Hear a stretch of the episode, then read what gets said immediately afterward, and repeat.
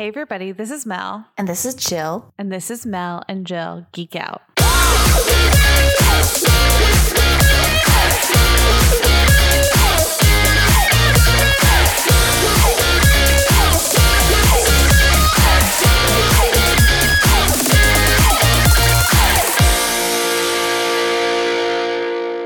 Hey, Jill. Hi, Mel.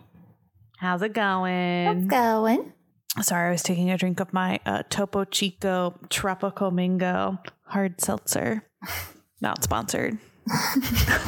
Hashtag not sponsored. Hashtag not sponsored. I love those char- Toco. Like, I'm not gonna lie, I love Topo Chico. I need to try it because I it's been It's really suggested to me now a couple of times. I recently I've tried White Claws before and they're okay. They're not They're great. I, like I don't love them. They kind of feel syrupy in my mouth, so I don't really like it. But um I recently had a high noon and I really liked those. Um but Mm, not the sweet flavors because again it's like syrupy to me i don't know i like the i like the um citrus i feel like it's really it's yummy but um topo chicos are on my list so Uh, I really like the Topo Chicos. I think White Claw just tastes like carbonation. Like, there's no real flavor to a lot of White Claws.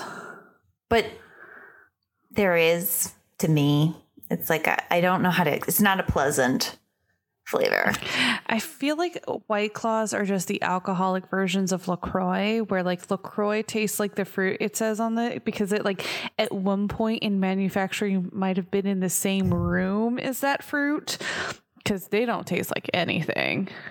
see i disagree because i used to well i used to drink a lot of hard seltzer not hard seltzer um LaCroix. not LaCroix. No, see, Like that's the flavored sparkling water. sparkling water. There we go. That's what I'm looking for. Because it's not it's not seltzer either. It's not the same thing. Um sparkling water. My favorite brand was Walmart. and their lime flavor. Oh my god, it was so good. Like great value. Yeah, no, it wasn't great value, but it was it was the Walmart brand. Like I don't I can't remember what it was, but it they're like always fucking sold out. I even I would even try to order it online and it was always sold out. So I've kind of given up. We'd stop drinking it cuz it's just really hard to find. And not every brand tastes the same. And some of them like LaCroix, which is partially why I don't drink them, is they have minerals in them. And a lot of people end up with like kidney stones and shit. So, Yeah. Mm. so I'm good on, I, I try to do those sparingly, but I like the ones that are just literal carbonated water. The, those are my favorite. Like the, I, it satisfies the, the bubble satisfaction from soda or like a beer. The carbonation, I like that. So it, it does that without all the sugar and shit. So Mhm. Fair. Fair. Yeah. Yeah, It- I just don't It's do a an- ton of carbonated drinks anyway. it's one of those things that like you kind of almost have to force yourself to do it. It's like trying to make yourself drink black coffee. You know what I mean? You just kind of got to power through not drinking soda and then you just kind of go with it. So that's my advice Yeah, anyway. I have an occasional Diet Coke, and that is about the mo- amount of soda I drink.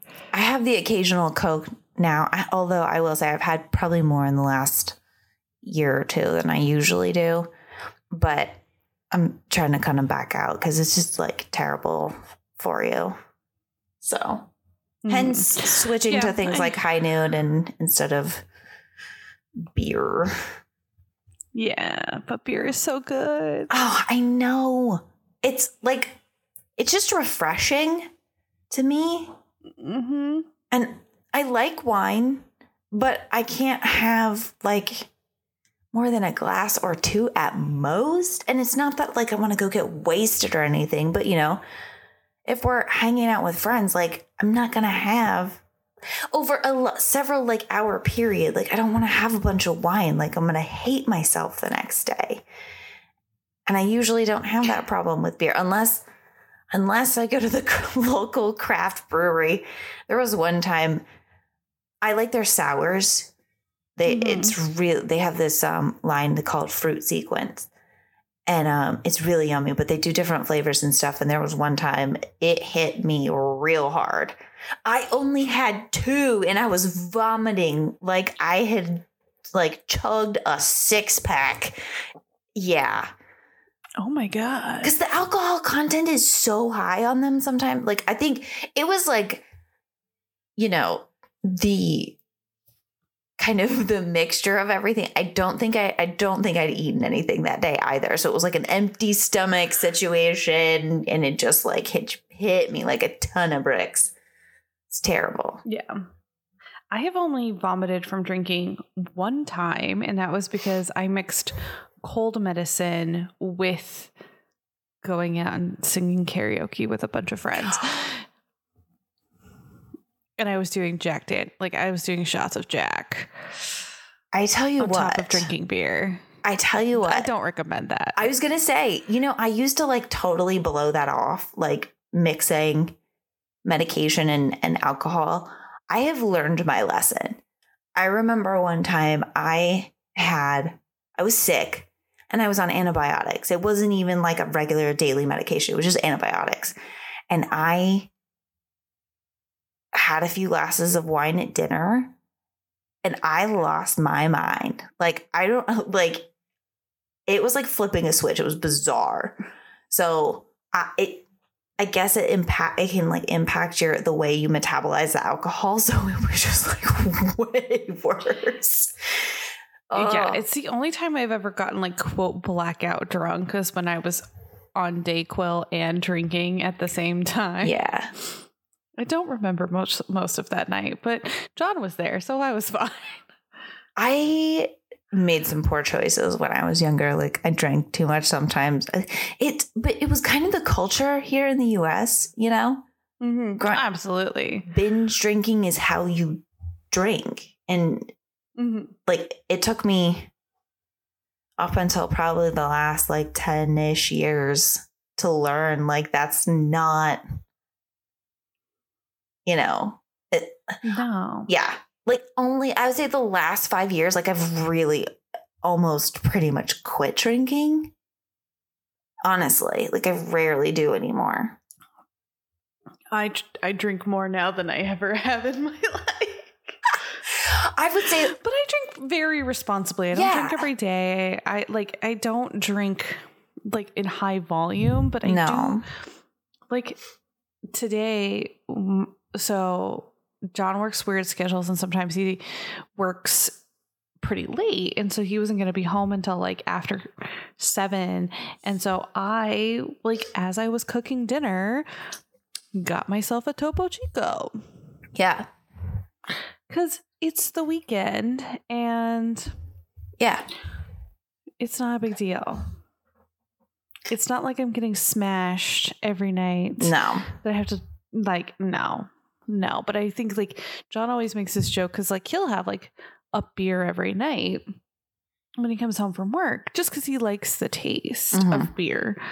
And he's like, "Yeah, on paper, people would classify me as an alcoholic, but I'm like, but you're you're not an alcoholic." no He's been, I think I've seen him drunk like maybe twice in the entire time I have known him. that's crazy Like, he doesn't ever get drunk. Yeah, he drinks every day, but it's like when he gets home from work and yeah it's with dinner, like it's never like this crazy, like it's never like an abusive kind of thing. It's not an unhealthy relationship by any means. I used to I used to drink with like a couple beers at dinner every night. And then like I said like the last 5ish years I really like kind of fell off from it. Mhm. And then I think Yeah. honestly, and I don't mean this in a bad way, like when you and I record, we I will have it's like going out and hanging out and having drinks with friends. So I think that that Yeah. would be at least partial, partially why I have drank a little bit more in the last probably I don't know since we started doing Like this six months? Six months, yeah. Yeah. Yes, people, we started recording before we started putting anything out because we wanted to not suck. Well, and like, you know, we wanted to be able to have content ready to go too. That was the yes. Yeah. which That was the goal. we did. We used no, we used it all up. Yeah, we used it all up, and I think we're we're on a decent schedule. Yeah, we're good. We're good. Okay, I do have a question, a couple of questions for you. Okay. These are some. These Would are you these are these are the fun, interesting questions. Mm-hmm. Would you rather have a van that could teleport you anywhere you wanted to travel to, and that also means through time? Or would you want a magical ring that when you touch it to a book, you absorb all of the knowledge inside that book? That is a very easy answer. Hands down, the van. Hands down. Travel around. Yeah. Yeah. Yeah, I'd probably agree with you. Because can you imagine knowing everything? The anxiety? Oh my God. No, thank Girl, you. I'm not going to touch it on a lot of books. I'm going to touch it on like stuff I care about, and that's about it. I can't help myself. I Google too much. Like, You do doom scroll I do. like a champ. If there was a championship in doom scrolling, Mhm. you would be a contender. I know. It's it's I mm, I have zero defense against it because you're so right. It's I really try to actively not do it though. I try, there are times where I'm like I really got to stop doing this and I, like I have to put myself in check. Yeah, you doom scroll I do. pretty hard. That's why like that's why today I finished the outline for the whole book. You do. Because I was like, I can't do this, or I'm gonna end up with a fucking migraine. She's like, I'm literally am on the edge of a migraine. I'm about to doom scroll. I need something else to do. I was like, go finish the mm-hmm. outline for Silver Flame. Hell yeah. Yeah. Well, I was like, can I? Because I know you like to do things. And I was like, I don't want to like jump on toes. We are equal partners, and I moving is fun. Do you know how much laundry I have done? Girl, I don't envy you. So much laundry.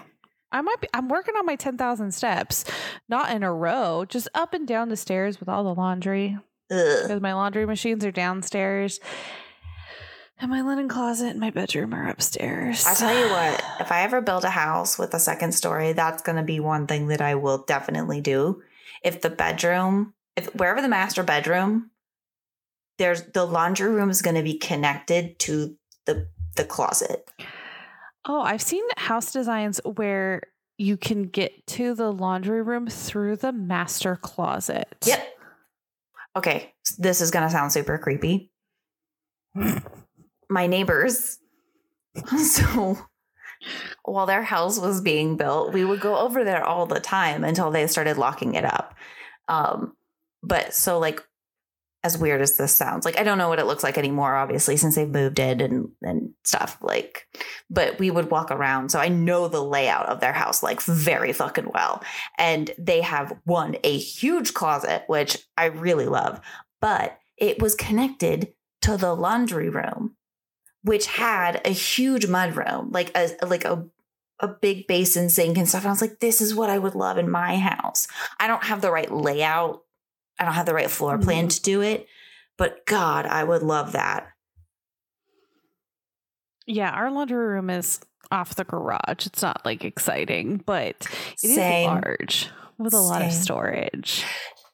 We were actually at Lowe's today looking at cabinets to put above our laundry or uh, above the washer and dryer in a laundry room. Problem is, is we have, um, it's like, I think they're the, it's like 11 foot ceilings. Mm, So I can't put regular size cabinets in there. There's too much space. So I either need to like double them up, which mhm. I could do, or get the extra tall cabinets, which they don't really, because you can go, they have those like, you know, cabinets that you can like paint and chit yourself. Mm-hmm. Um, the unfinished. Yes, thank you. That's what I was looking for. Um, the unfinished cabinets at Lowe's. So, but they just don't have the right sizes, and it's like we're trying to figure out the best configuration, and it's one. It's like on the to do list in in the laundry room. So, Yeah, we didn't get cabinets over the washer and dryer because I was concerned about the washer because we have the pedestals for our washer and Mhm. dryer. And I was concerned about them not fitting under the cabinets because I'm not getting rid of my pedestals. John and I are both very tall, and I'm not leaning down that far to do fucking laundry. I'm just not. I'm just not doing it. Um, so it's just like an open cat, like shelf above them, but there's like a little tiny cabinet next to them, and then there's a full wall of lower cabinets, and then two like hanging cabinets on the opposite wall from the washer and dryer. So I have plenty of storage in my laundry room. I hate you. The literal only space is above the washer and dryer because it's a galley into the garage. That's Mm. it. That's the only spot. So, yeah. We made intelligent choices when we had this house built. Like, well, I bought a brand, like, I bought a new build. I got zero input on anything.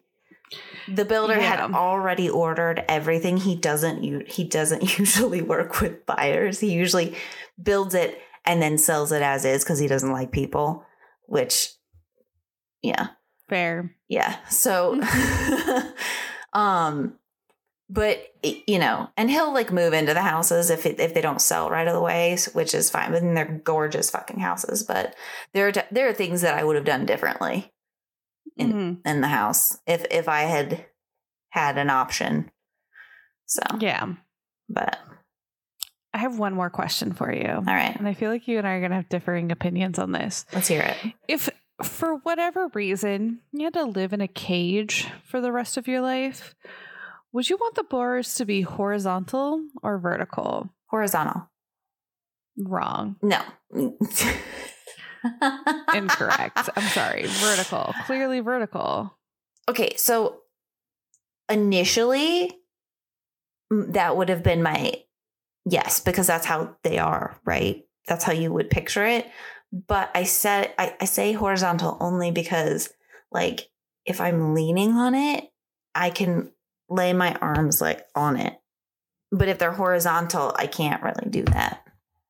You mean if they're vertical? That's what I meant. If they're vertical, I Yeah, can't really do that. No. I Also, just- it would obstruct my view less. it, it is an equal amount of view obstruction, and you probably have a view of nothing if you live in a cage. I mean, you, if there are bars, you're looking at something. Yeah, but it's not anything you need to have a good view. It's not like you have an oceanfront view from your cage. You don't know that. You don't know that. What about the people who were in I- Azkaban? They were on a fucking island. Maybe they had a view of the ocean. They didn't have windows. They didn't probably have windows. You don't know Let's that. be honest. You know, in my head canon, no windows in Azkaban. well, eh, I don't know. Just saying. What about No Ga- what about Game of. Thrones? There's a perfect example. One person's dungeon does not ma- can't, like no, no. There was that one, like in the I cannot even remember the name of the fucking kingdom. It was the one with the crazy sister who was like uh all over uh Littlefinger. Oh, um, the veil. Yeah. Yeah. With the crazy open dungeon. Like yeah. Yeah, but that was so that they could note that they could potentially fall to their death at any moment. Does not it- because it was pretty. I know, not but obviously not because it's pretty, but the point is is like they are there. You don't know that you don't have something to see. I'm going to argue that horizontal and vertical bars do uh, are But why are- good at obstructing your view Why are vertical better? Why is vertical better? because it cre- makes you f- gives you the illusion that your sail is taller, that your little cage that you have to live in is taller. and not shorter and longer. Ugh, nobody wants a longer. You want taller. You want to have the mental illusion of having more headspace. What's the benefits? So you don't like freak out from claustrophobia? I know, but then what if I can't? But but I still can't see anything. You can't see anything with horizontal either. Yes, you It's can not because you just stand there. You don't have to like move this way. You just stand there. because you can't put your face between the fucking bars. I mean, you can, Oh, but look. what if they're Oh, like too look. small and you Now have like what if you could no? What if you can only see like one eyeball at a time? Well, you could.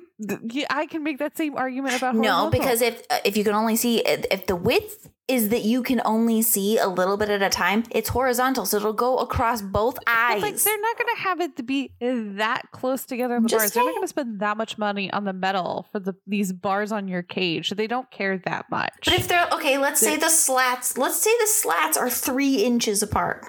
Okay. And that's just enough for you to see. If it's horizontal, right? That you can, your whole eyeball fits in between that space. But if it's vertical, you can only have one at a time. You can't see them both. I don't. I only need one at a time, honestly. Because if I'm living in a cage, I don't really give a fuck about the outside world. It's probably shitty anyway. Do you wear glasses? Yes. Okay. How bad is your eyesight? Not very. I literally only wear them because I have an astigmatism in my right eye. okay. Maybe that's why. So like, because when you can trust me like if you like legit can't see can't see without it like it's frustrating i'm telling you yeah. because i'm blind as a fucking bat it's so bad i can't see without my contacts or my glasses so it's frustrating so i can only imagine having to go one eye at a time plus like if you live that way the rest of your life you're gonna like fuck up your neck too I live in a cage. You know, I'm I'm I'm not gonna really stress about if my neck gets fucked up at this you point. will when your whole body hurts my whole body's gonna hurt anyway. There's probably no amenities in said cage. I'm probably sleeping on the floor. On a hard concrete floor. Like, let's Hey, be honest, my life already sucks. I think you're just wrong. I'm sorry. I mean, we're gonna have to agree to disagree because I think I am right. Okay. Agree to disagree. Should we talk about the book? Yeah. Let's get into Yeah. it. So we left off at chapter 32, which is where Azriel, Cassian, and Nesta go into the bog of Oorid to go find the mask, which is one of the Dread Trove items. And they get there, and it is um hmm, horrible there. The water is pure black. Everything smells like bad and like death. And like the atmosphere is just like completely still. There's no bugs, there's no birds, there's no chirping, there's no there's none of that like signs of life in this in this bog. And it's just like creepy. It reminds me, like, it. I'm sure I am mixing books in my brain here and movies and like all of this, but I. I cannot remember the name of it. It might be Never Ending Story or it might be something different. There's a kid and a horse and they get That's s- never ending story. Is it okay? They get stuck in a bog, right? Mhm. Is it a trail? And he has- is that the yeah, horse's to name? Yeah, his horse a tray behind, and everyone cried hysterically. there it is. Yes, okay. the horse yeah. lives. Spoiler alert. But yeah, th- like that is what I was picturing, like very bleak and still. Yeah, it's um terrible, horrible place. So they start to like go into this bog though because they have to find the the mask. It's what they're there to do, and the mist and the fog is just like making them all feel kind of claustrophobic. It's like terrible. And then Nesta feels something. And Cassian goes to turn to Az, Az isn't there. Dun dun dun. Dun, dun, dun. Okay, so then they start to look for Az, and they come across the missing soldiers from the Autumn Court. Um, but they're not okay. No. They're not okay. They are fucked up and they start attacking. And so Cassian drops Nesta up in a tree because that was a great idea. Not a big fan of this plan, Cassian. And he goes back because he's still trying to find Az. And it's been a minute. And Nesta decides to get out of the tree. Like, what was Nesta going to do? How how is she gonna get? She doesn't have wings. She doesn't even have a weapon on her. What the fuck is she gonna do? Great question. Her and I Feyre, like both of them, make some really impulsive decisions at some very hate it. inopportune times. It's they're the worst at just not following directions when they really, really, really needed to follow direction. Jesus Christ, just fucking follow directions. Once in your life, just do what I told you to do. I am not trying to be mean. I'm trying to keep you not dead. yeah. But no, they insist on trying to keep, you know, make themselves be dead. Very annoying. So she's afraid that Cassian is hurt and as is uh also hurt. And she thinks for some reason that they might have been hit by like an ash arrow, which can be fatal to Illyrians and to High Fae. So she get she climbs out of the tree and she starts to walk and she hears this voice. She starts to run towards it. And I'm like, I feel like this is like fantasy novel scary movie rule n- number 1.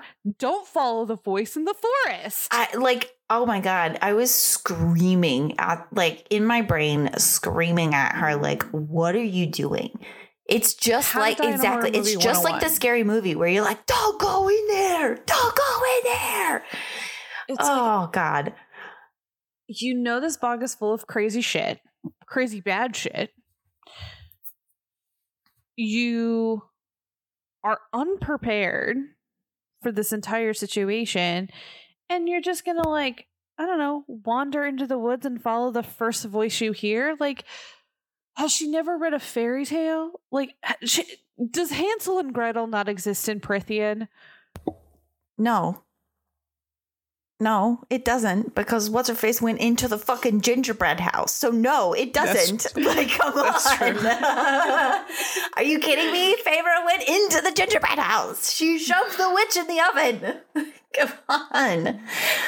I mean, literally. Yes. So Okay, so new task for Feyre and Nesta is after these experiences in the middle, I need them to write Hansel and Gretel, go a read. Prythian version. yeah, go make Go be Grimm's Mother Goose. Prythian's version of Grimm's fairy tales. oh my god. Can you imagine? the Archeron sisters instead of Grimm, the Grimm brothers. yeah. Oh my god. Oh my god. Oh my god. Anyways, we are so sidetracked. Um so she gets to this like a little bit of water between like the dry parts of land and she looks into the water and it's like a mirror. It's like that still and that like reflective and she sees a pair of dark eyes looking back at her dun dun dun That's not creepy at Um, all. So she tries to get away from whatever the fuck this is. Yeah. It it works not at all. It jumps out of the water and it drags her into the water, kicking and screaming. Yeah. I mean, that's kind of what I mean. I'm getting like this sounds literally like thinking this is all popping into my head. Uh it's like a siren. Like that's what you get Yeah. for following the voices. suck Yeah, you down into bad. the. sucks you into the under the water and attempts to kill you. So she's holding her breath and she figures out that this is a kelpie. She like read about it in a book. And she's trying to get away, but it just continues to grip her harder and to the point where like it kind of realizes that she needs oxygen and she describes it as quote kissing her but it's essentially like giving her air as it drags her deeper and deeper into the bog. Gross. Yeah. disgusting. Uh while all of that is happening cassian and azriel are taking care of the cuckoo for cocoa puffs autumn court guys Yeah. The um undead army. Yeah, it's not great. No. Um, so they take care of all of the quote unquote undead Autumn Court soldiers, and they go to get Nesta from the tree that Cassian left her in. Uh, except she's not there. Surprise, surprise. One of the Archeron Shock sisters didn't do what they were told. I mean, at Oh least God. Feyre had the argument of she's good in a fight and not much else. Feyre's not even good in a fight right now. No. Or Nesta's not even good in a fight right now. Well- like she's she's literally useless right now. Yeah. Yeah. Yeah, she literally got drug into the bog by a kelpie without much effort for, out of the kelpie. It was like, "Hey, come over here," and this is like, "Cool, Sure. hang on, let Yeah. me run on over." I'll be right there. Two It's seconds. fucking dumbass. Like So genuinely, stupid. would you do that? Would you, if you were in a bog, are you going to walk towards the boys?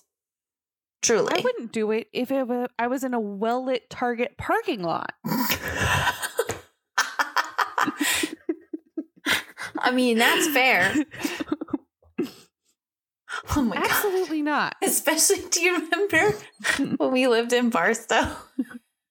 Oh my god. And the Walmart. Oh, you did not go to Walmart after night after Nope. nighttime in Barstow. No, if the sun was down, you did not go to Wally World. Mm-mm. No, no, no, no. I wonder if the new one's any better. I don't know. Anyway, we digress. Um, so we're gonna do that a lot, guys. Just be be prepared for that. Anyways, um, so Ness is still in the bog, being drugged down by the kelpie. Mm, She's not having a good time, and she's thrashing about. And she's like dragging her hands, and she's feeling like the bones in the armor from dead soldiers in the bog. Like, thank you. So gross. Um, and the kelpie tries to stop her from doing this, and her hand grasps onto something, Like, and it's the fucking mask. Like, but what are the odds? Oh, it's all intentional. But like we just said, both of us would not have gone towards the voice. Nesta's dumb. But okay, so then l- let me ask it this way. Is it the Kelpie that she's hearing or is it the mask that it's call- the mask is calling to her? I think it's the mask. I think it's and the mask, too. A whoopsies. Yes, I think she just it got it the Kelpie was in the right place at the right time. or the kelpie knows the mask and what it'll do and it'll call to to people who could who have been m capital made like capital m made and But what just hangs out what but what does that do for the Kelpie? oh it brings him food Yeah, well Okay. I mean but I feel like the Kelpie is like a little bit I- more okay. like they they have more brains than that. It's not like so it's like it okay here's how i think of it the mask is the one ring of power the kelpie is gollum Got eh, okay. Yeah. I like that. That's how I envisioned. that makes I, sense. That's how I envisioned it. okay. Okay. I'm so glad that that reference worked for you. oh my god. Okay, can we do a real quick digress? I know I just like I apologize if that was very loud in your ears, people. My bad. Um, I'll turn it down. It's fine. this so like just triggered a, a thought in my head. Um, did you guys see the anchor, or did you see the anchor who said something about how like she's a Trekkie because they're less woke than Star Wars because Star Wars has a new like the new director is female or something like that. No. Okay. But like, So I don't care so much about that, but like the part that I was like, oh, honey. So she says, she says, like, I'm a Trekkie. And she like puts her hands up like this. Like this. uh, For the the live long and prosper. Yeah, but here's the problem. She had her palm, her palm was facing inward, which is not It's wrong. It's Exactly. Exactly. So it's like, bitch, you are not a Trekkie and you just gave yourself away to everyone. Someone fed I her mean- that line and told her to put her hands like that. It's like because no actual I'm not a Trekkie. I'm not a like and and you know. like don't get me wrong, I like Star Trek. I do. I actually love the new movies. Like I I didn't watch the show, but like the movies I love. Um but I wouldn't consider myself a Trekkie, but even I know that that's not the correct way to do that. So you just outed yourself as it not being an actual Trekkie. And also, like Star Trek, like was is Oh, yeah. very Like, liberal. Oh, a thousand percent. Like I didn't even want to go into it. She's like, inc- she, s- sh again, she's just dumb on every Yeah. level. Because if you knew anything about the show, like from the get go, like so the show for like old the old one, not From the movies. the '60s one with William Shatner. Exactly, exactly. They, ha- I want to say they, if I'm not mistaken, they had like the first interracial kiss on kiss on television. Yes. Yeah. Yeah. like, oh, I can't remember her name. Uh, Lieutenant Uhura was like the first like really prominent African American female character on Yeah. television in a not like intentionally targeted towards that community show. Mm-hmm. And she kissed Spock. Yeah. So it's she also kissed William Shatner. I don't remember. I don't like those ones. But he also like literally has a relationship at every planet that they go on. I think If- the picture I saw, he, she was kissing. Great to me. Yeah. I, this the uh, the picture I saw, it was her kissing Shatner. But uh, regardless, like to me, if you're gonna say something like that on national television, like, Fact check. well, not even fact check, but like, so whoever knew, I don't know. It, it just seemed stu. It just seemed dumb. Like really I wonder dumb. if somebody trolled her. Do you think? I don't know. Uh, really? Maybe. Just like I wouldn't put it past. don't don't don't claim to be in a fandom if you're not because everybody's gonna know so quickly that you're Mhm. full of shit Mhm. so i don't know Uh, it's like it's it's like when you hear or you see people ask like football players oh what's your favorite taylor swift song which I I don't buy that a big chunk of them are listening to Taylor Swift. Maybe some of them, and I believe that some of them are based off of the songs that they will say, but a big majority of them are just saying her big uh songs, which is fine. You know what I mean? Mhm. Who cares? I don't like zero judgment, but it's indicative to me. It's like you may listen to it, but that's probably the only song that you know. But I'm not.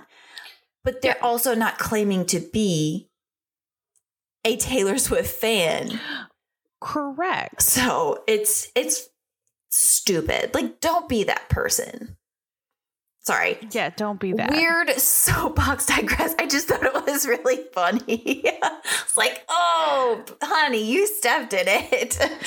Yeah, like that's not even the fandom like gatekeeping. You just don't know what you're No, talking it's like about. you just so stepped in it. Just like just so missed the mark. But whatever. Anyway, sorry. It like that was an ADHD moment. Like you hit a trigger and it went off. Sorry, everybody. Oh. no, it's good. It's all good. I'm dropping everything.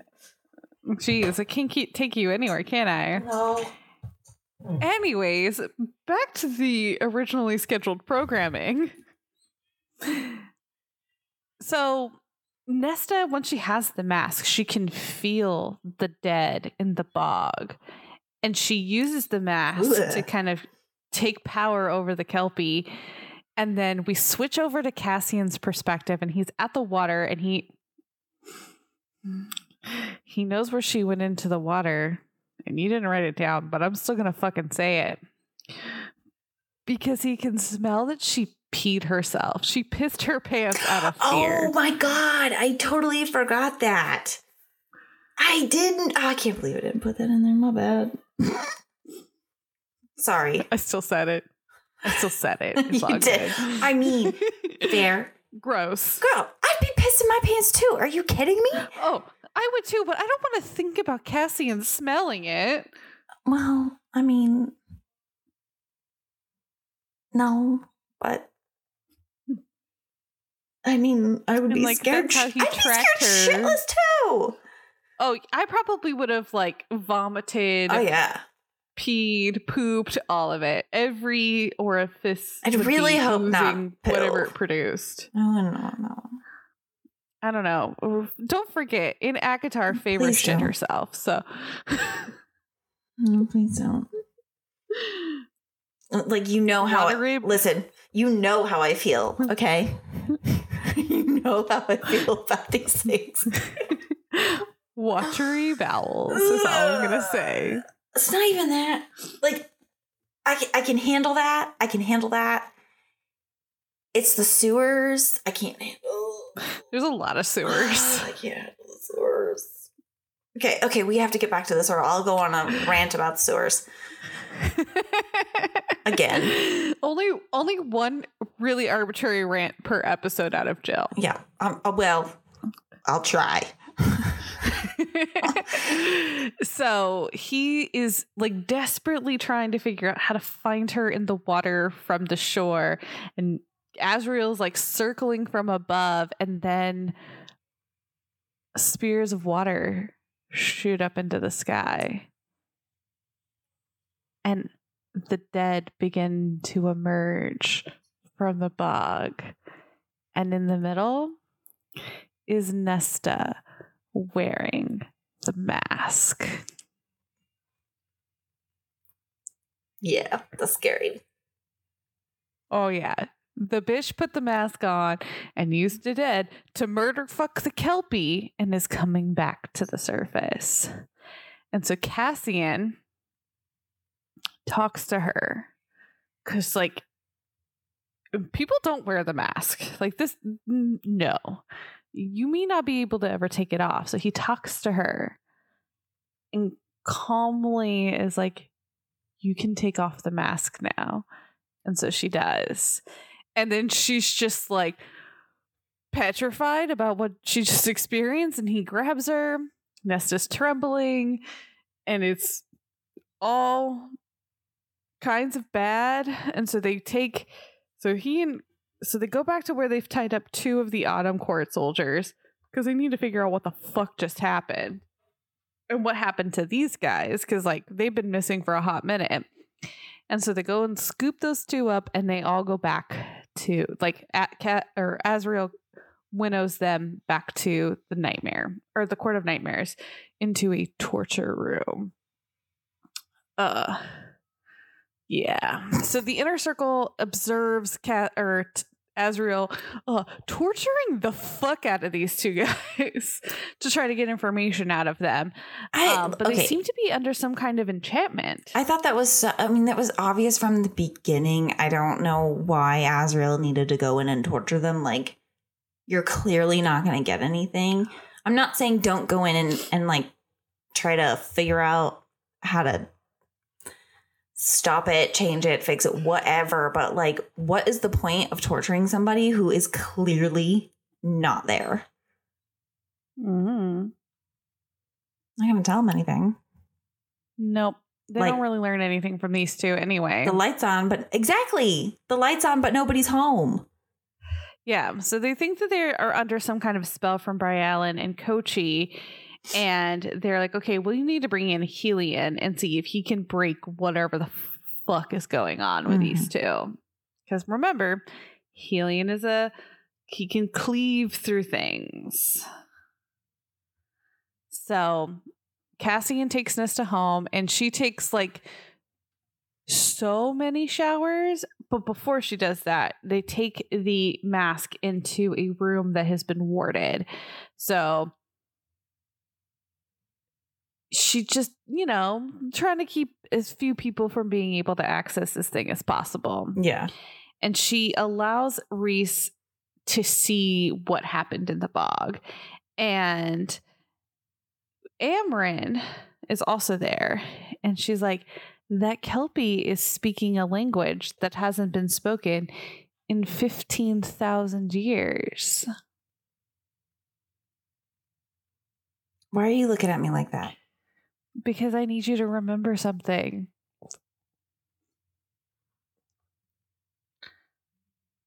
Okay.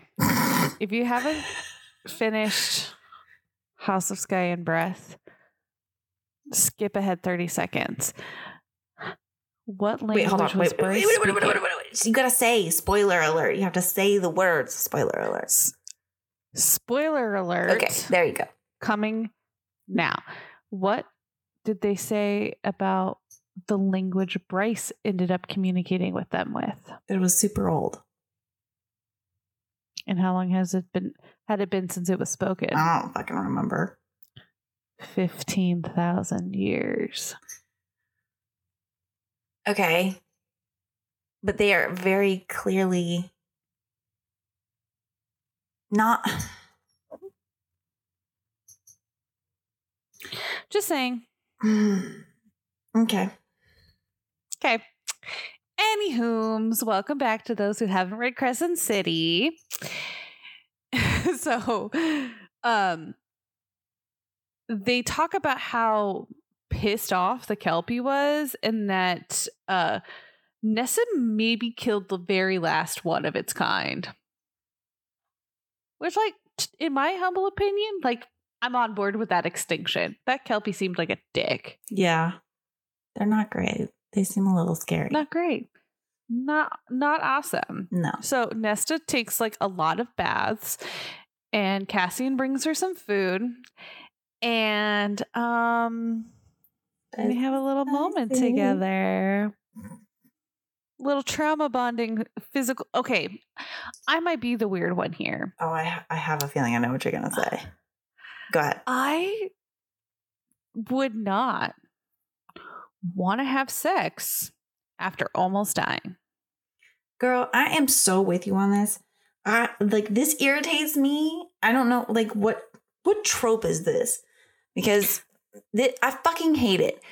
Like people who are in like severe times of grief or stress like usually grief is what I see or like stress or like it's just like don't, people don't really do that.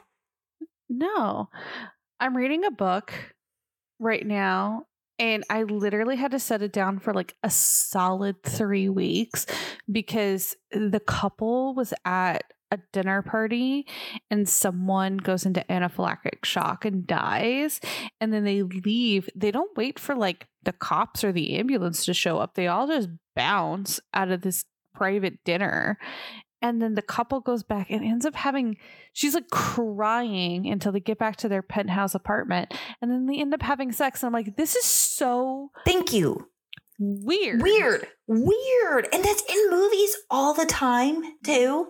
I don't like this. I don't like it. Like people don't I don't nobody I I wouldn't do that. I don't think like you I don't think either. Like I just it doesn't seem like a normal response. I mean, I know everybody like responds to things differently, but it just doesn't seem like a common thing. But I see it all the time. And I don't understand where it comes from. I don't either because like zero part of me after being drug underwater into a creepy ass bug full of dead bodies Yeah. would want to have sex. Yeah. No I don't care how many baths I would take. No thanks. I'm good. No, zero percent. Zero percent. So they go back to training, and more priestesses have showed up. Yay. Yay! They got like a little crew going. um, and then Gwyn comes in and tells Nesta about this new technique she's learned about with helping Merrill in her research, and it's called mind stilling. And this originated from the Valkyries. And it's used to study their minds and emotions. And it's kind of like a meditation. And it was a very like powerful, you didn't write it down, so I'm gonna have to Google it. Hang on. Okay, so the quote is I am the rock against which the surf crashes. Nothing can break me. It's such a good quote. and it comes with like a breathing practice and exercise and i love it i i honestly think that this is could be like legitimate meditation Well, that's what I when I was reading the book. That's I was like, oh, okay. Well, Nesta learns to meditate, but it's so fucking hard. It's so fucking Mhm. hard to do. I can't do it. I don't know how people can like sit there and their mind goes quiet. My mind does not go quiet. my mind does not go quiet either i have a really hard if i do like a guided meditation i'm able to focus my brain on the words that the the person is speaking but like if it goes to a point when you're like there is nothing but like white noise i i i cannot not have stray thoughts come through my mind you want to know what I like weirdly like is so I find so fucking relaxing? Listening to my husband play uh Assassin's Creed Valhalla. Like the horse galloping, oh my god. Puts me in a fucking coma. I just I to the point where the other night I recorded it so that I can put it mm-hmm. on my phone. i know you called me and asked me for the correct microphone settings to be able to yes, record it. And then my husband sent you a Spotify playlist of the music from the game Yes, he did. as a as a backup. He did. because my husband has been roped into also just participating in the best friendery that is Jill and I. Oh yeah. Oh yeah. It's funny because Mark and I were actually talking about you guys tonight um about going to visit in May. And he was like, I'm actually really excited to meet them in person because surprise, surprise, everybody. They've never met in person. no, we haven't. this is what happens when you live on opposite sides of the country for so long. Yeah. It's, it's hard to hang out in person, but we talk like literally every day. That's what he said. He was like, I feel like I know Melissa. So he was like, but he's like, I th- I'm pretty sure I'll get along with John. I was like, oh yeah. Oh, they'll get along. like I don't know gangbusters. anyone who like genuinely dislikes John. Yeah. He's so chill like, how could like you? relaxed. I know how the f- how did my neurotic ass marry like the chillest human being to ever to exist, I don't know. and he likes that I'm crazy. like it works for him. I wouldn't put Mark in the chill category. Mark is not chill. Mark is a good person. Oh, Like yeah. I really like Mark. Yes. Like good, good dude. not chill. Not chill. No. Okay, like it, it's totally like everybody. Like I'm not chill. I No, but that's what I was gonna I say. not chill. I'm not chill either. So, I mm-hmm. mean, I am and I'm not. I'm gonna burst your bubble. You're You are say I'm not. zero percent chill. I think I can be. No. I am neurotic, and you are more neurotic than I am. Okay. I'll take your word for it. of the two of us, which one is chiller? I would say me. No, it's definitely me. I think it depends on the situation. That's true. You and I both get very in like in like intense about very particular things. Yeah. No, I would agree with that. I would say it would very much depend on the situation and what we were doing. Yeah. If it had anything to do with fonts, I would blow you out of the water. Oh God, yeah. Like I, I felt okay. I think I've told you this before, but I like for the longest time I used to send Melissa all of the stuff I would before I would post it on Instagram because she is like insane about fonts. Okay. I don't like weird G's, okay? Oh my god, which is funny because I actually love them. So I, I just don't care anymore. I like I've got but I actually really have liked the stuff that I've posted. I like my fonts, but I'm sure You're doing a great you're doing a great job. But yeah, You're not posting anything with a horribly hideous G in it, so I'm sure if I did, you would probably go in and delete say it. something. You would go. No, I wouldn't delete it. I would tell you, hey, I don't like that. don't ever use that font again. Don't ever use that font again. oh my gosh! But li- I'll openly admit to it. Uh I'm very particular when it comes to fonts. oh yeah, oh yeah. But it's also very handy because then I can send you a picture of something and be like, "Hey, what font is this?" and she can tell me. I can. I can. so It is a very useful skill Yeah. that I have honed over 20 years of doing graphic design. yeah, I'm trying to think of something like that for me off the top of my head, but like. I can't think of one off the top of my You're head. you're helping me decorate my house. I sent you so many furniture links. I love those chairs. Yeah. I know. I just why are chairs so expensive?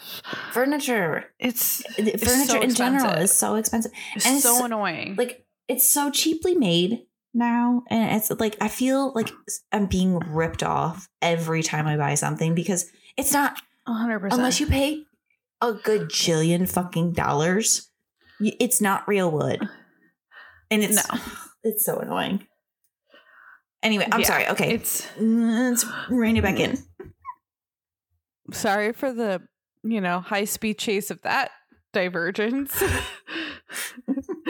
back to back to what we were talking about, which is the Valkyries. And so Merrill has been studying the Valkyries. So I feel like we might learn a little bit more about them. Hmm. So after, you know, training, Nesta and Cassian begin or like during training, they begin to work with swords and Nesta's like kind of excited about it. Um and she's like, "Why has it taken us so long to get here?" And, he, and Nesta like it really enjoys practicing with the swords despite them like kind of being heavy. And he's like, "You needed to like have some basics, like to not fall over." Yeah. Cuz her balance was shit. It's funny. So like honestly it's so it's so important as stupid as that sounds like learning the basics of things is so fucking important it's dumb So important. It's amazing. Like how like knowing when to breathe because I don't know about you, but like when I work out, I tend to hold my breath. Like especially if I'm like weightlifting and I'm like, no, I can't I have to like think about breathing. oh same same. Actually it's funny. So i work out with a trainer once a week and um he can tell when i'm overthinking because he'll be like stop like stop that. He's like just do it. Mm-hmm. and then the breathing thing but i have to think about it.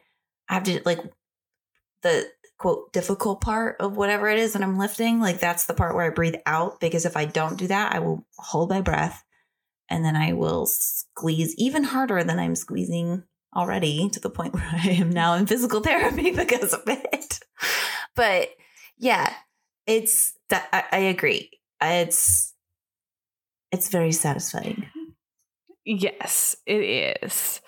So Nesta tries the stairs again. And she mm-hmm. gets to step 6,000 this time. Girl Boom, is baby. making progress. Um, and because they've had so many priestesses join in on the training, Cassian has to recruit an assistant in the name of Azriel. Yay, ass. Yay. And Gwyn and Nesta start practicing mind stilling. And we really get this moment where Nesta feels at home in her own body for the first time in maybe ever. It's really like warming Yeah. to see her grow. So then, because Nesta is so connected to the sword training, Cassian decides to take her to a blacksmith and show her how the blades are made. And Nesta's like very quiet initially, but it's because she is paying attention. Mm-hmm. And while she's at the blacksmith, he actually help lets her hammer on a sword and a dagger. And she helps make these two blades. And it's like very like she's like very into it. She's like, "Yes, I'm putting intention behind this."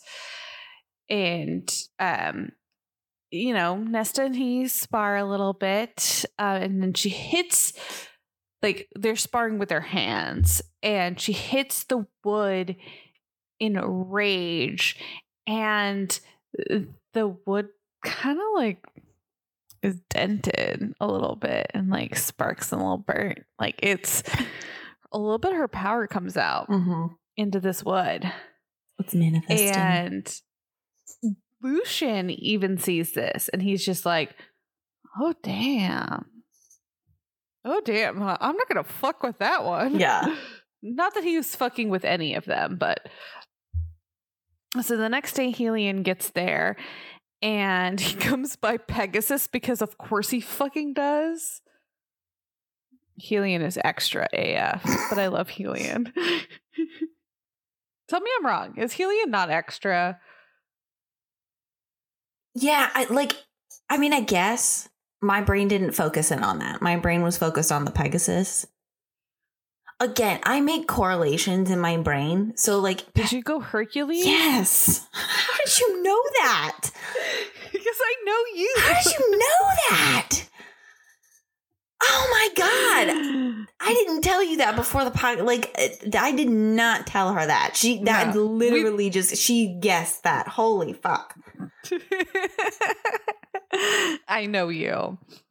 You did that with So- the other one too, with um Sister Act. I was like, how did you guess that one too? Because Seraphim. it's not my fault. I understand every single pop culture reference you do. oh my god! It's not my fault. Anyways, Helion is there to see if he can figure out what the fuck is going on with those two Autumn Court soldiers. And he says that their bodies' actions are not their own, but there are not any spells binding them. It's like there's a fog around their minds. Any any theories of what might be going on with them? Spoilers. Spoilers, spoilers, spoilers. Spoilers. Um, Skip ahead if you haven't read Throne of Glass. I wonder if they might be wearing some rings by chance. Or maybe a collar or two. Yup. Exactly. Mm-hmm. Mm-hmm. Made out of some some Wyrdstone. Mm-hmm. Mm-hmm. Mm-hmm. Mm-hmm. Exactly. That I mean, yeah. I'm also asking that question. Huh? Yes.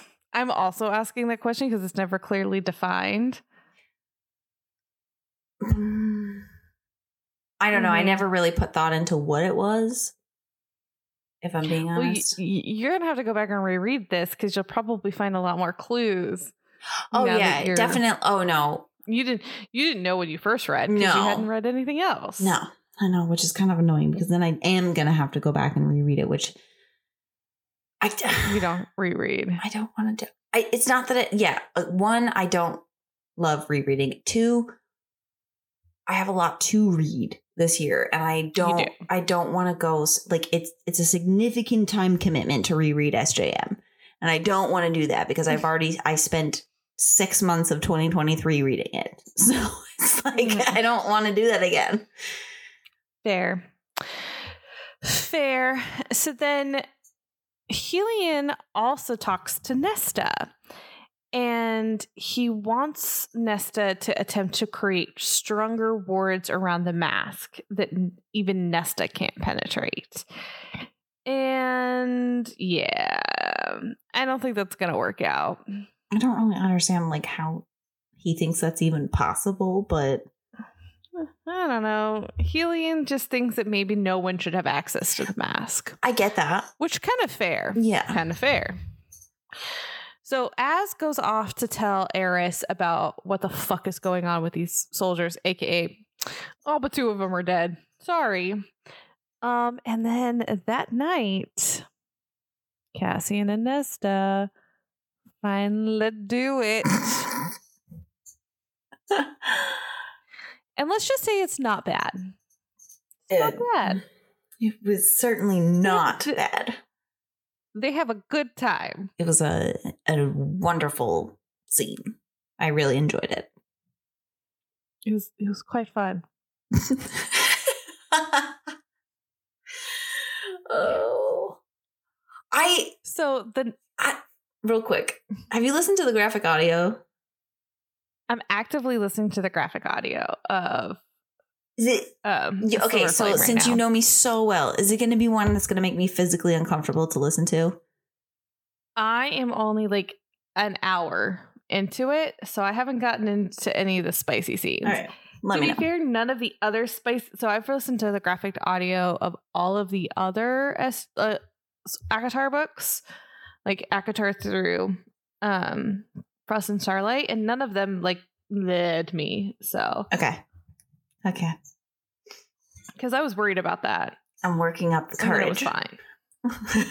it's honestly fine. I really like the having the a different actor for every character portion of the graphic audio.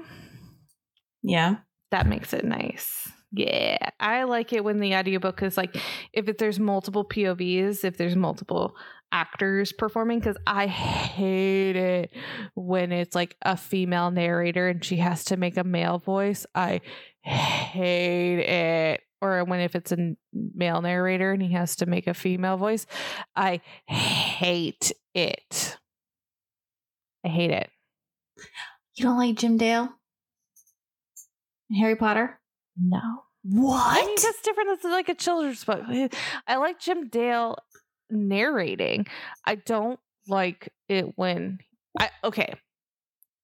Baseline is okay. So to be fair, I don't like listen to Jim Dale like Harry Potter. That like that's not my go to. I listen to like a lot of romance novels on it, Audible, and I hate it. This is probably why I hate the pregnancy trope and like any t- like any kind of like single parent trope because I hate it when the audiobook narrator does a child's voice so much. That's the worst. I Like they talk like this, and they're like, "I'm a kid." Oh, fucking hate it. I don't think I've ever actually listened to one because I don't think Jim Dale does it that way. So, yeah, weird. I fucking hate it. I, I don't know. It doesn't bother me. It's always like every book I've ever listened to has been that way, so it's not a big deal to me. Do it. Do it is the only way to go. Eh. I don't know. I think I would because I'm so used to it being one. It makes me wonder if it would be distracting that it's actually two. I don't know. No, Okay, back to no, you will fall in love. Back to the book. I'm sorry, the ADHD is strong today. It is. It's very strong tonight. So the next day, Rhys calls Amren and Cassian and Azriel to his office because the blacksmith that Cassian and Nesta visited a few days ago um, came and dumped those weapons on his doorstep. Is like, I ain't fucking dealing with these anymore. Um, because Nesta might have unintentionally made new magic weapons, which haven't been made in like mm, a long ass time. Yeah. Whoops. Whoops. Jinx. so then there's this whole debate of whether or not they want to tell Nesta that she did this. And Amren and Rhys don't, but Az and Cassian are on board. And Feyre becomes the deciding vote. Uh, remember, Feyre doesn't know that her baby has fucking wings and is probably going to kill itself and her in the process of being born. I, I'm still annoyed about it. Yeah, ditto. This is very annoying that they are that they are all doing this. Like not only to Feyre but to Nesta. Like I'm sorry, you should not. I That's yeah. I I hate No. this. I don't like it. like Nesta didn't like intentionally make new magical weapons. No. Why like why would you not fucking tell her? There's no reason to not tell her. No. So then Amren also weirdly pitches at the end of this conversation that maybe Rhys should become High King of all of the Fae. He and he and Feyre become High King and Queen. I don't know. I don't know what response you want me to have right now. I just I, I want to know if you think that's foreshadowing of any kind. Maybe, probably. You never know. Uh, that would be. I don't think Rhys is like super not on board with it. Yeah, which kind of always ends up how people get that's, there. That's who you want to be king. It's Yeah. the person who doesn't want to be king. Yeah. Exactly. So it's like If I, Amren had her way. I don't know. Do you think Cassian knew that Nesta would like quote make? No. No. No. You think he was just like go beat it out? I think he does because the way it's described is that like he this is a very common thing of like taking it's kind of like in the military how they make the the recruits assemble their weapon. They really want them to be intimately familiar with their weapons, with their rifle, with their sidearms, all of those kinds of things. I think it's the same kind of concept here where Cassian wants there to be a healthy respect for the weapon he's putting into Nesta's hands. And a way to do that is to take her to a blacksmith and have her understand what it takes to create that weapon. I like that explanation. I'll take it. You're like, I'll just acquiesce to Melissa's thought process on this one. I like it. it makes sense to my brain. That's the thing. Like if it makes sense, I don't have to like I don't have to challenge it. Let's move forward. like, so they decide to not immediately tell Nesta, and I disagree with this plan. Cassian's not on board with it, but he kind of doesn't have a choice because Rhys makes the plan. But he does take her with him to go to the spring court to talk to Eris and tell, like, you know, give more information to Eris about the fate of his soldiers. And Eris is being a dick. surprise, surprise. But Nesta's like, fuck you. Like, I love Nesta in this moment where, like, she puts Eris in his place and tells him to, like, go fuck himself. And, like, she defends Cassian. She doesn't show any signs of weakness. And then during this conversation, fucking Tam Tam shows up in beast mode. And this is the first time he's ever really had a conversation with Nesta. Other than, you know, like she- screaming at her while, while she's cowering and he, you know, runs off with her sister.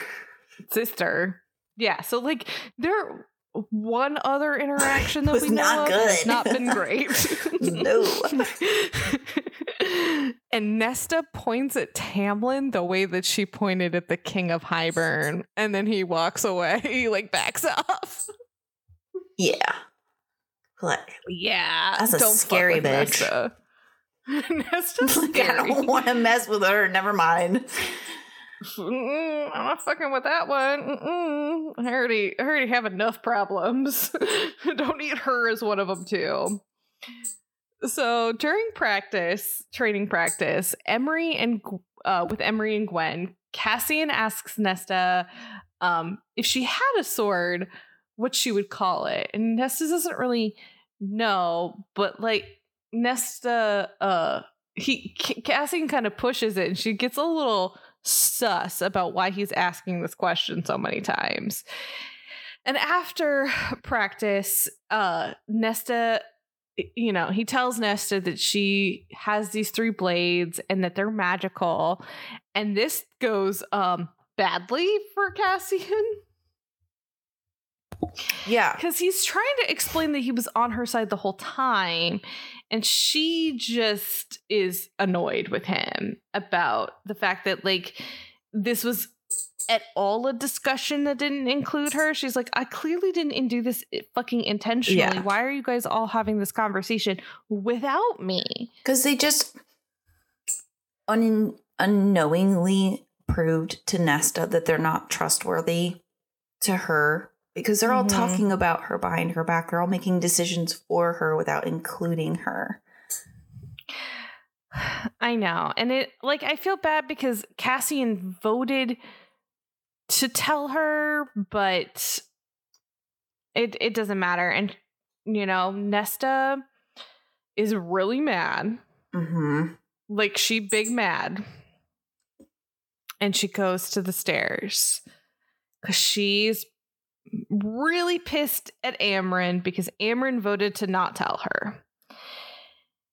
And this time, Nesta reaches the bottom of the stairs and she storms into Amren's room and she says she doesn't, you know, Amren's like, "No, I don't think you should have these these weapons. I think it's a bad idea." And then Feyre comes in. And then Nesta, in her rage, maybe lets the cat out of the bag that the inner circle has been keeping a little secret from Feyre too. Mm-hmm. In that the kid has wings and is probably going to murder her. Mm-hmm. And um it's bad.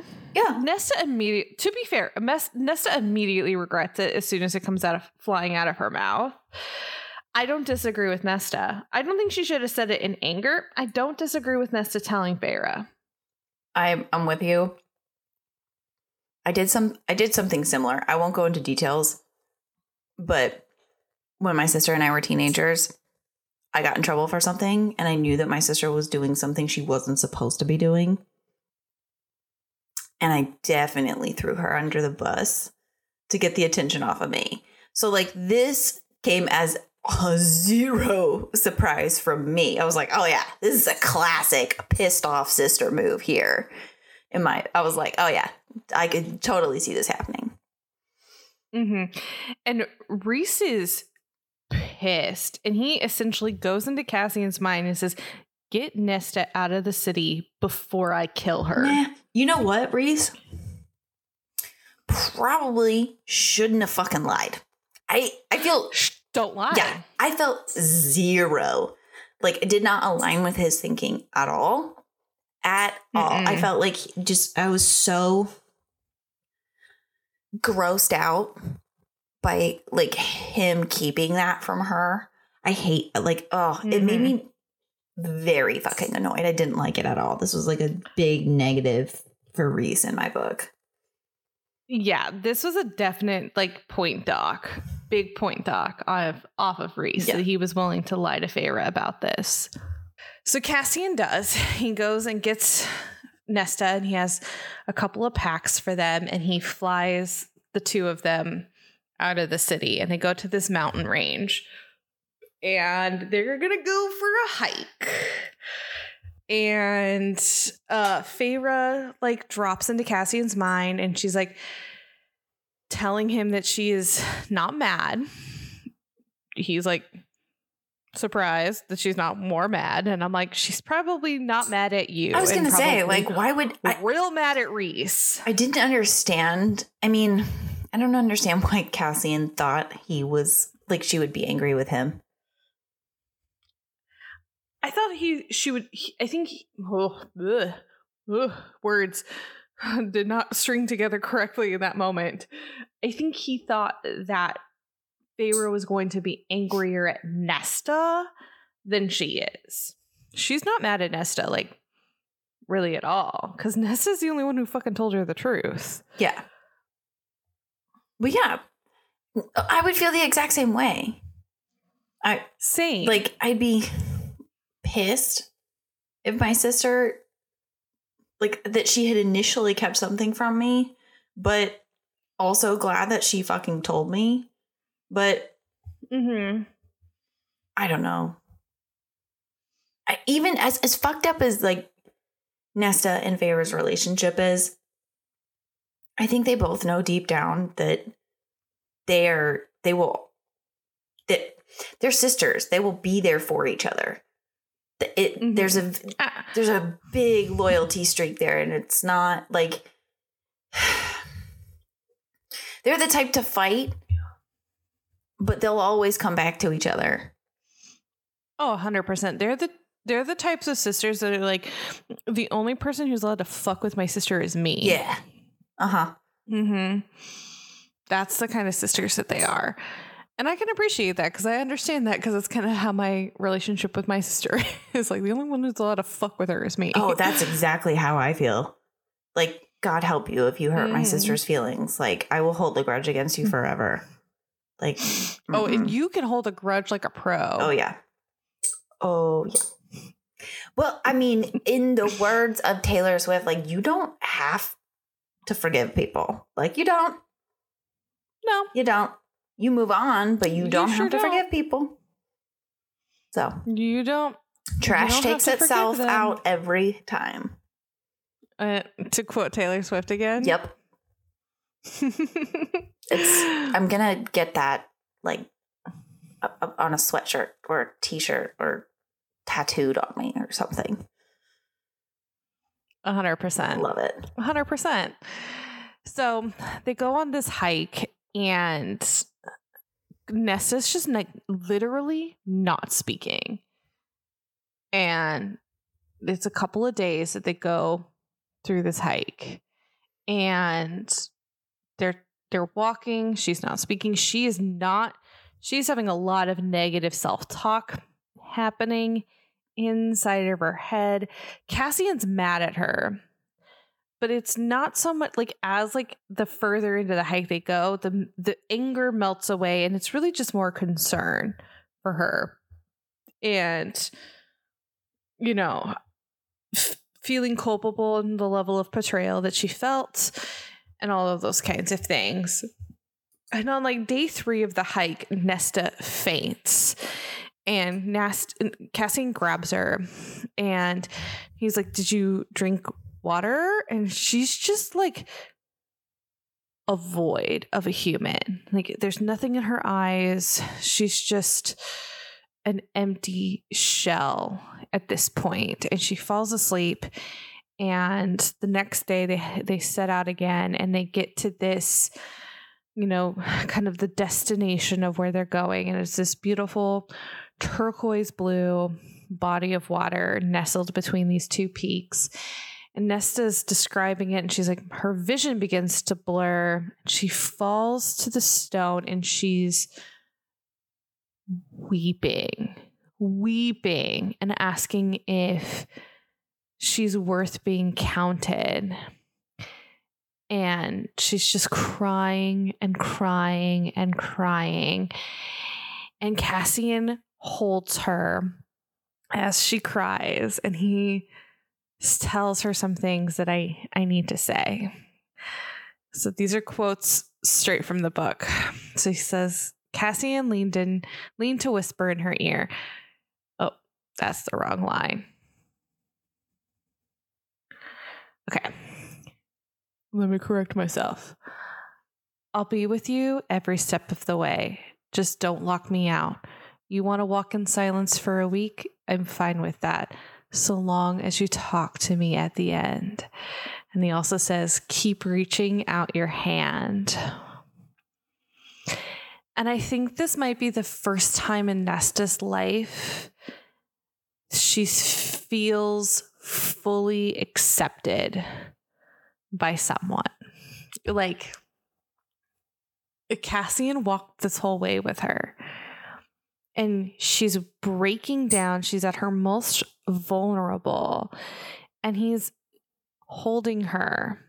And he tells her the story about his mother and how, after he found out that she had been killed, he essentially killed anyone who tried to stay in that Illyrian camp and how it took him 10 years to work through that anger and how he understands hating yourself because I think it, it's very clear Cassian feels a ton of guilt about what happens to his mother and that he wasn't there to stop it and to help her. And they start practicing with their swords and Nesta is perfect. I the last two those last two chapters, chapter 49 and chapter 50, I was bawling. Same. Bawling. I cried. Like I you said something that I don't necessarily agree with. Not Hmm. You said you said that you feel like this is the first time Nesta feels accepted. That's not what I took from it. So I I, I, I, when we started this book, I think I alluded to the fact, I think I said I had like severe depression when I was in high school. And I remember a time where my mom and I had gotten into a huge fucking argument. And I kind of did what Nesta did, just shut down. And I was like already kind of in that space where not eating, not sleeping, not drinking, like just w- was the shell that you described. And she took me to the beach. We lived near a beach and like I just sobbed. And so reading this chapter was like, oh my god it was like going back there for like a lot of reasons. Because to me but at the time it was like my mom was not my parents were not equipped to deal with someone who like was in the mental state that i was. Like they didn't really know what to do with me. And i like desperately asked for help and and that was around the time that like they kind of started taking me seriously and i because i like had gone started went to a therapist and and stuff like that but i remember that instance because it was the first time i think it felt okay to break down and like i wasn't alone i think here nesta feels like okay, I'm not the only person that like feels that self loathing. Like my experience with my mom, it was not that. Like I didn't think that she felt that way about herself. It was more about like, okay, I'm not, I'm just not alone. That was kind of like all I needed in that moment. But to me, it was that that is what I took from it. Not that he like accepted her, but that is like, hey, you are not the only one who has like an intense self hatred. And sometimes you have to like, you have to work through it because you can either lay down and give up or you can keep going because it'll eat you alive. It really mm-hmm. will. Yeah, and it's clear that it's eating her alive in this book. Yeah. Yeah. Like it's it's clear and i think it just shows to me how perfect cassian and nesta are for each other uh-huh. because they understand each other in a way that like you just can't manufacture uh-huh. yeah because it was because he was able to like communicate to her Mhm. that I get it. Yeah, and he allows her to walk for three days in silence, and he doesn't push her to speak. hmm He allowed her that space. Yeah. Ugh, gosh. This book made me cry like six times. Oh my god, it definitely the- did. This is not the last time we're gonna get emotional about what this book did to us. It was. It was definitely.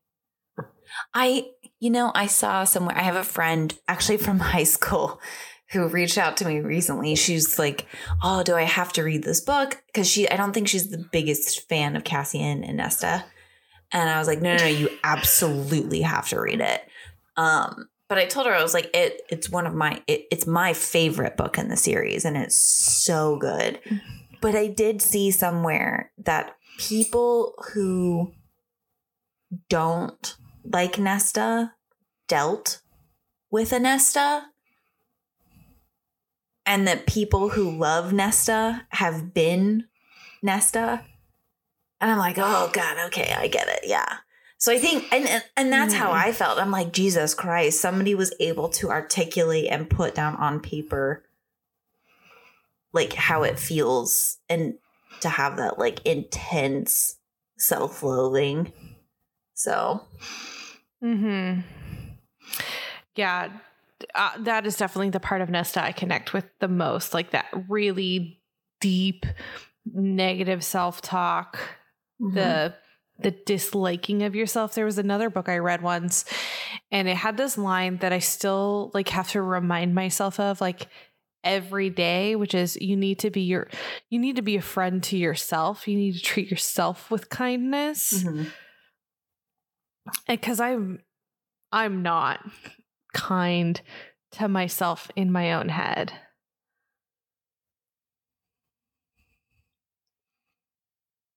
not at all I know. so, and it's tough because, like, you see, you know, it it's it's so fascinating when you identify with this fictional character who feels so real, and like, I just have to like applaud SJM because these characters feel so authentic and real, and like they're there's so much of what I see in myself in this character and Mhm. like she she's an incredible writer and like yeah she writes romantasy novels but that doesn't mean that there isn't really good substance Mhm. in there and I think the part of me that is starting to heal a little bit because I used to be the person who wouldn't read anything that wasn't like a classic lit or like very highbrow books. And it wasn't until like about a year and a half ago that I started reading romance novels and I fell in love with the genre. And then my friend Lily got me into these books where I kind of like allowed myself to just enjoy the thing I enjoy Mhm. and like to find something that I enjoy this much that also has this much to say is like I didn't expect to be moved by a, a silly romance novel about fairies. I wouldn't, I mean, I wouldn't have either, but then again, like, I'm also that person. Like, it's not, I don't know. Maybe I just get too attached in books because, especially if it's a series, I get, oh my God, just so attached to characters. And, oh God, I, yeah, you articulated that very well. I Yeah. agree. It just, I love it when I, I would put SJM and I'm like a broken record. Um, Taylor Swift in the same category. They're very good at articulating things that are hard to put into words and they can capture the experience of a lot of women. Mm-hmm. And I think that it's good to see that it's more universal than we all think it is. I so Yeah. And to me, this is just a grand testament to the importance of the arts Mhm. and having things like this exist because you do find that collective experience within these things. Like everyone who reads A Court of Silver Flames will probably walk away feeling a little bit differently. But I walked away like profoundly changed as a human being because of it.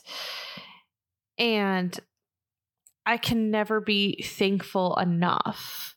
And it's why I'm so passionate. And like, yeah, it's fun to theorize about what's going to happen in the future books and, you know, what little Easter eggs, if things have been laid, like who is Azriel's mate. Like, those are all really fun things to talk about. But at the end of the day, there was a f- character that I saw myself in in a way that was a net positive to my lived experience. And that is the power of media. And it's the power of media that we don't appreciate most of the time. I feel like reading is a very underappreciated media. Mhm. Yeah. I wish I saw a study. Oh, go ahead. I was just gonna say I wish people enjoyed it more, but I do love.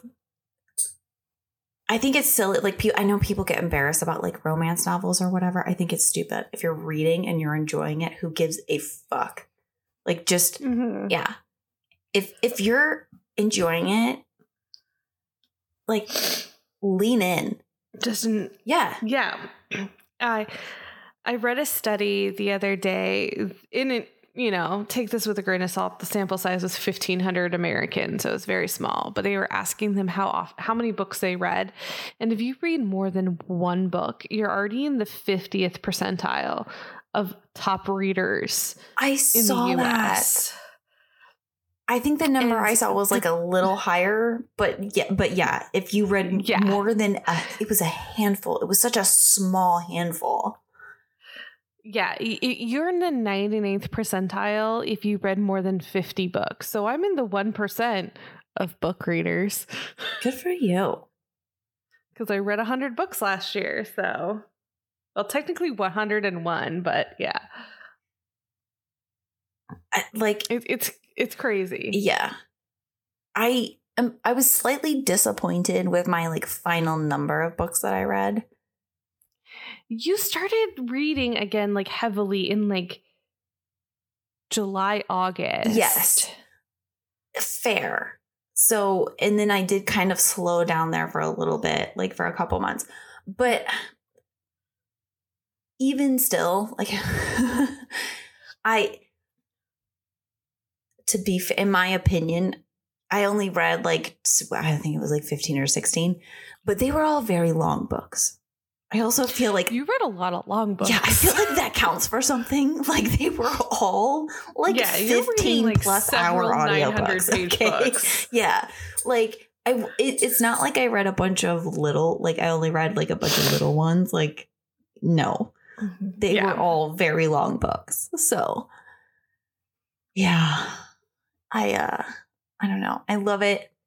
I really like that my girls also enjoy it Mhm. in their own respective ways. My youngest at the moment is into manga, which I think it helps. I think it helps and keeps her engaged because I know she likes the stories, but she she said before that she she likes the pictures, so I think it helps keep it along. But which is why she hasn't gone into like the big series, even though I think she would enjoy the story if there was more pictures. Because like you know when you get into like Percy Jackson and all of those, the, like they decrease the pictures. Mhm.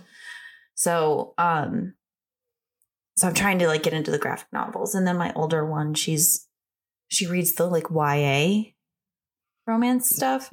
Mhm. Um, but we've I think we talked about it before. She won she Colleen Hoover, so we'll see how that goes. I'm gonna give her Tessa Bailey or somebody else next.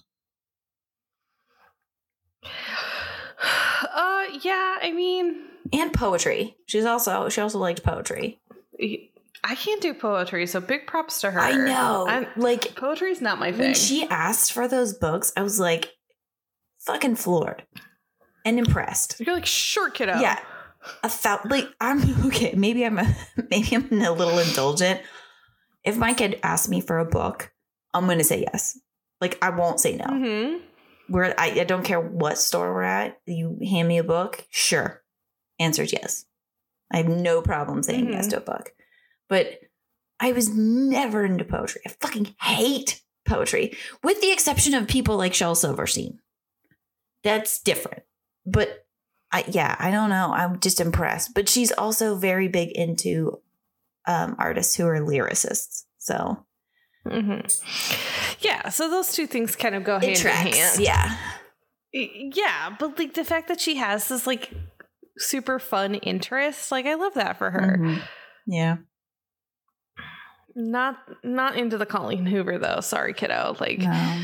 I need you to have slightly more sophisticated taste.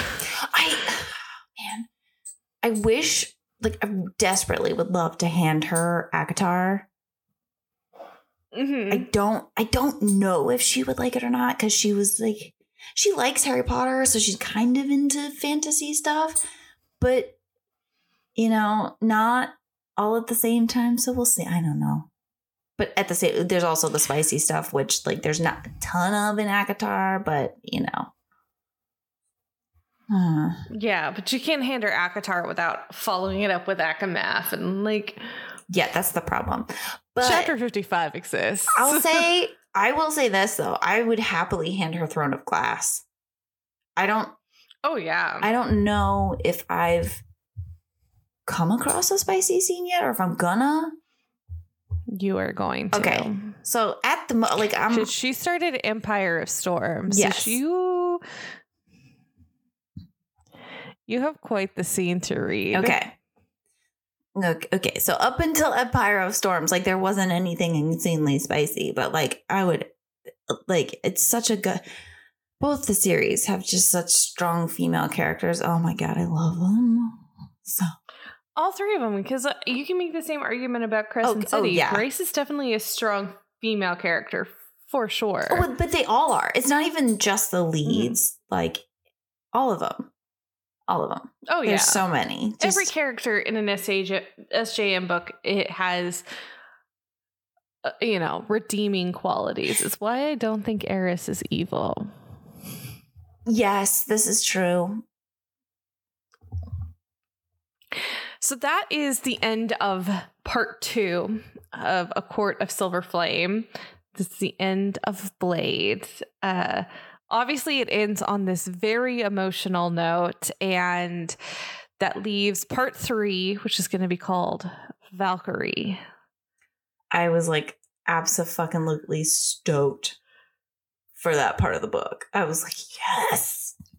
I, I was like, I I love where this story is going. Mhm. I don't know where it's going to end, but I am so on board with this journey. A thousand percent. So on board. And I think we have so many more really amazing things to talk about, but I think we need to call it here because we have been recording for a long time. Yeah. But thank you all so much for listening. If you want to check out what is coming up next on the pod, be sure to follow us over on Instagram. It's Mel, the letter N, Jill Geek Out at, not at, just that's it. That's the handle, Mel and Jill Geek Out. If you have a suggestion of what we should geek out about next, you should shoot us an email over at Jill and Mel Geek Out at gmail.com. Again, thank you so much for listening as Jill and I both got emotionally moved again by a book, even though we're literally looking at bullet points of what goes on in the chapters. My name is Melissa. And I'm Jill. And this has been Mel and Jill Geek Out. Bye, guys. Bye.